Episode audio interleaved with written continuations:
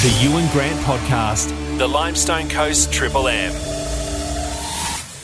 G'day, it's Ewan. Welcome to the Ewan Grant Podcast, and welcome to everyone joining me on the LiSTNR app. In today's podcast, I'm going to catch up with Tally Teakle. We are less than two weeks away from the Mount Gambier Fringe, and I want to give you some details of what you can get up to as Fringe comes to town.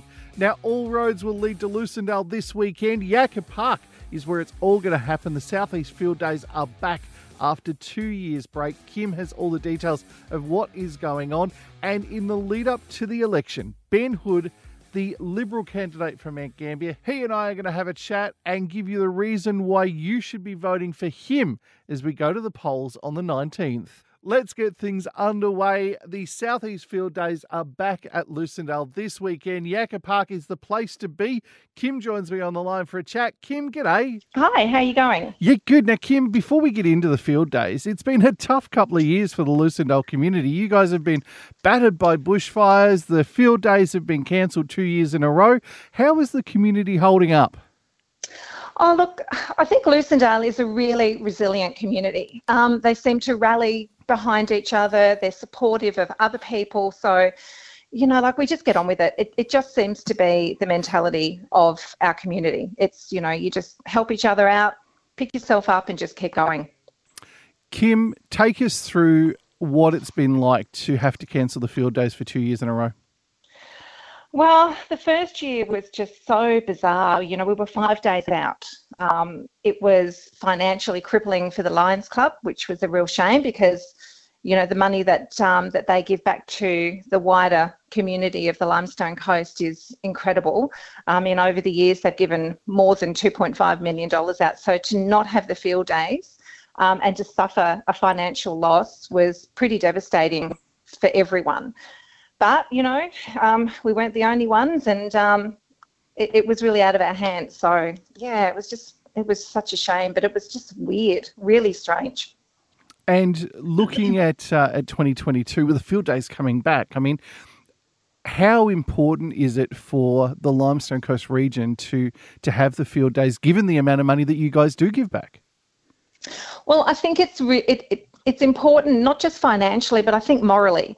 Um, and, um, you know, like the Lions Club are an organisation that just do so much, you know, like they, um, they help people, they, they do so much behind the scenes and, and to be able to get back and get that money in again and, and to help people in need, whether it be, you know, helping children or helping um, domestic abuse people. You know, there's just so much that they do. So it, it's really important. Um, and I think being the biggest event in our district, I think people are really excited that it's coming back. What are we going to see at the Southeast Field Days this week, Friday and Saturday? Well, we have got the South Australian Police Dixieland Band coming. Um, we've got the South Australian Yard Dog Championships, which actually starts on Wednesday. Um, so that's always an absolute crowd pleaser, and you know they always have some cute puppies on display for the kids to pat and whatever. We've got the usuals that come back. Um, the Blue Yucca Trail, which is run by the Lucindale Area School. Uh, we have the Can-Am addicted to mud in the big mud pit that we fill up at the back, and people actually, can you believe it? They come to the field days and they get on one of those quad bikes and go through the mud. I don't know what they do for the rest of the day, but I'm sure they're having fun. Um, we have the Barungal laser come, and we set up a big laser um, tag area, and the kids, and it's all free. You know, the kids line up and uh, have an absolute ball there the um, Balharry Memorial Kindergarten. Normally they're in an activity tent, but we're putting them into the ELAD shed, and they do, you know, like they have um, they have a space for mothers to come and feed their babies and change their babies, and there's face painting and other things for the kids. Just a bit of a rest area for those with little ones. Um, and of course, then we've got all of our usual pavilions and our agricultural displays, and um, yeah, let's just hope it's going to be wonderful. It will be wonderful no matter what happens. I cannot wait for it. We're going to be broadcasting live. Kim, what I'll do is I'll make sure we catch up on Friday. We talk more about what's going on for the field days. Thanks for joining us this morning, though. Thank you very much. The field days are going to be absolutely sensational, and all roads this weekend will lead to Yakka Park at Lucindale. It is time to talk election. We go to the polls on Saturday, and the Liberal candidate for the seat of Mount Gambier, he is on the line. Ben Hood, g'day. Good morning, Ewan. Mate, lead up to the election, what are the important issues for the city of Mount Gambier? Well, Ewan, I don't think that surprises anybody. Uh, it comes down to health, uh, to housing, to education uh, and to jobs. Uh, they're the things that we need, uh, and they're the things uh, that I'll be fighting for if I have the privilege of being the member for Mount Gambier. Um, Elle, my wife, is a midwife up at the hospital, and I, we moved here 14 years ago.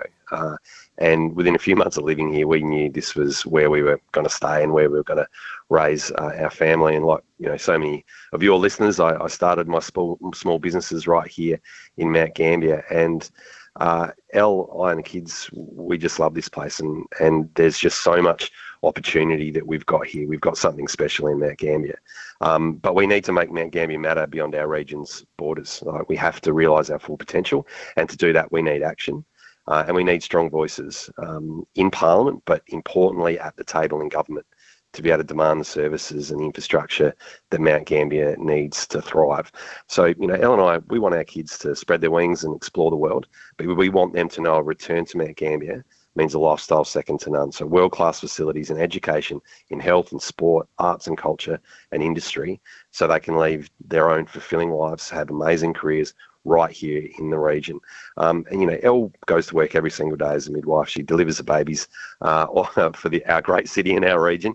So every day I'm reminded of who I'm fighting for, and it's a stronger future for Mount Gambier. And I'm uh, reminded of the enormous responsibility we have to leave the region better than we found it. Uh, and uh, for the last 14 years of living here, I've um, been really involved in the community and, and volunteering, and I've loved that. And and really, just running for Parliament is an extension uh, of those types of things. But again, we need a strong voice in Parliament, but importantly in government, who has the ear of the Premier, the ear of the Treasurer, the ear of the ministers, who's banging on the table every single day of the week to ensure that we get the services and the infrastructure that we demand. Now, I'm going to be backing in uh, the Limestone Coast Local Health Network $70 million hospital upgrade.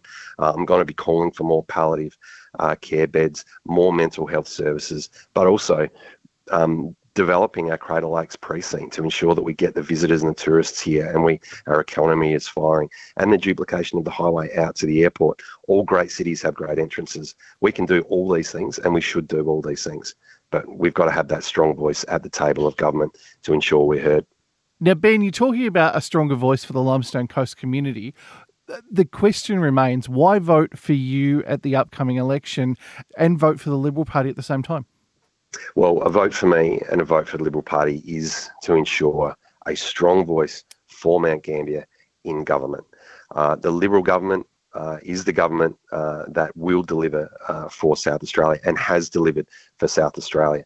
But we need a Mount Gambier voice to remind them every single day that we are the second biggest city in the state and we demand the services and the infrastructure uh, that we need. We need a, a, Liberal member for Mount Gambier who has the ear of the Premier, the Treasurer, and the ministers banging on the table every day of the week. Uh, and that will be me if people do give me the privilege of being the member for Mount Gambier. Um, I would love to serve my community in this way. And if I'm given a chance, I will not stop banging on that table, banging down doors to ensure that Mount Gambier is heard and get the services we need.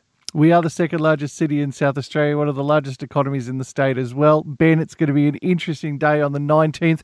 Good luck with everything. Thanks, Ewan, and cheers, mate. Ben Hood hoping for a victory in the election coming up this weekend. It is time to talk Fringe. Mount Gambier Fringe is less than two weeks away. Tally Teakle, good morning. Yeah, I don't. No, don't even say that. No, no, it's it's all good. It's all very exciting, and I tell you what, um, you know, it's a, a, smaller festival than you know. COVID's still a factor in all of that, mm. but Fringeland on opening night at the showgrounds there's such a lineup. You know, I it's it's amazing. We've got a full page full of uh, musical acts, acrobatic acts, uh, everything you'd expect to see at a fringe, and all in the one place and all free to go see. It's going to be incredible. How can we get involved with Fringeland first of all? Because opening night is going to be huge. Yeah, that's right. So look, the showgrounds are open 4 p.m. to 10:30 p.m. We have um, you know, it's it's free to come and go to. We also have a fringe bus, so there is a looping bus that will go from the showgrounds into the CBD all night. So if you do have tickets for a show that's on in the CBD, you can always come to the showgrounds, hop on the bus, get into the city, and do your round of round of shows because there's quite a bit on on the opening night. But you know, down at the showgrounds, um, Cry Club is a great musical act that we've got. Peter Coombe, which people know, um, and his band, which is called the Belly Flop in a Pizza Band. so it kind of sets the scene. Um, we have an internationally acclaimed acrobatic show called A Simple Space. People might have uh, recognised that name from last year. They were out at the basketball stadium. Um, we have some locals like Chelsea Manor and uh, Terrell Bonnie and um, Arnie Penny will do um, acts, a, a, beautiful welcome to country ceremony happening. Plus, then we also have all this dancing going on. So uh, Lewis Major's bringing his uh, Satori Promenade. Uh, we have Haley Hoopla with a with a hula hoops. We have fire performers. We have acrobatics, um, flying flamingos doing their aerial work. We have rovers. Um, it's just insane amount of stuff going on. Now, how can we find out exactly what is happening for Fringe? Yep, uh, fringemountgambier.com.au or follow our socials. Um, the Facebook page has a whole list of events, and um, yeah, there are posters and pull out programs uh, going to print right now. Tally, over the course of the next week and a half, you and I are going to talk a lot about what is going on for Fringe. Beautiful. Thank you for joining us this morning. Thank you. That's it for today's podcast. I'll be back Friday morning with everything Limestone Coast. Don't forget to catch up with everything happening across the Limestone Coast. Make sure you look out for the Mount Gambier local guide on LiSTNR. You can catch up with me live on the radio, 6 a.m. weekday mornings on the Limestone Coast, 963 Triple M.